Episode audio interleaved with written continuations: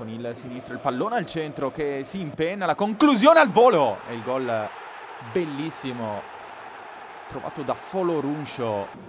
Controllo di Kostic, la conclusione murata, poi Vlaovic va a calciare, calcio di rigore però, c'è stato un tocco di mano, calcio di rigore per la Juve al 27 minuto. Parte Vlaovic, forte, secco con il sinistro, 1 a 1 al 28 Centrocampista slovacco trova una bella traccia per Suslov, poi Foloruncio, attenzione a Noslin, Noslin!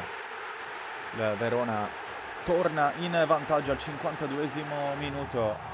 Poi butta via però questo pallone, Locatelli al centro per Rabiot, il controllo, Rabiot! Adrien Rabiot la rimette subito in piedi al 55 minuto.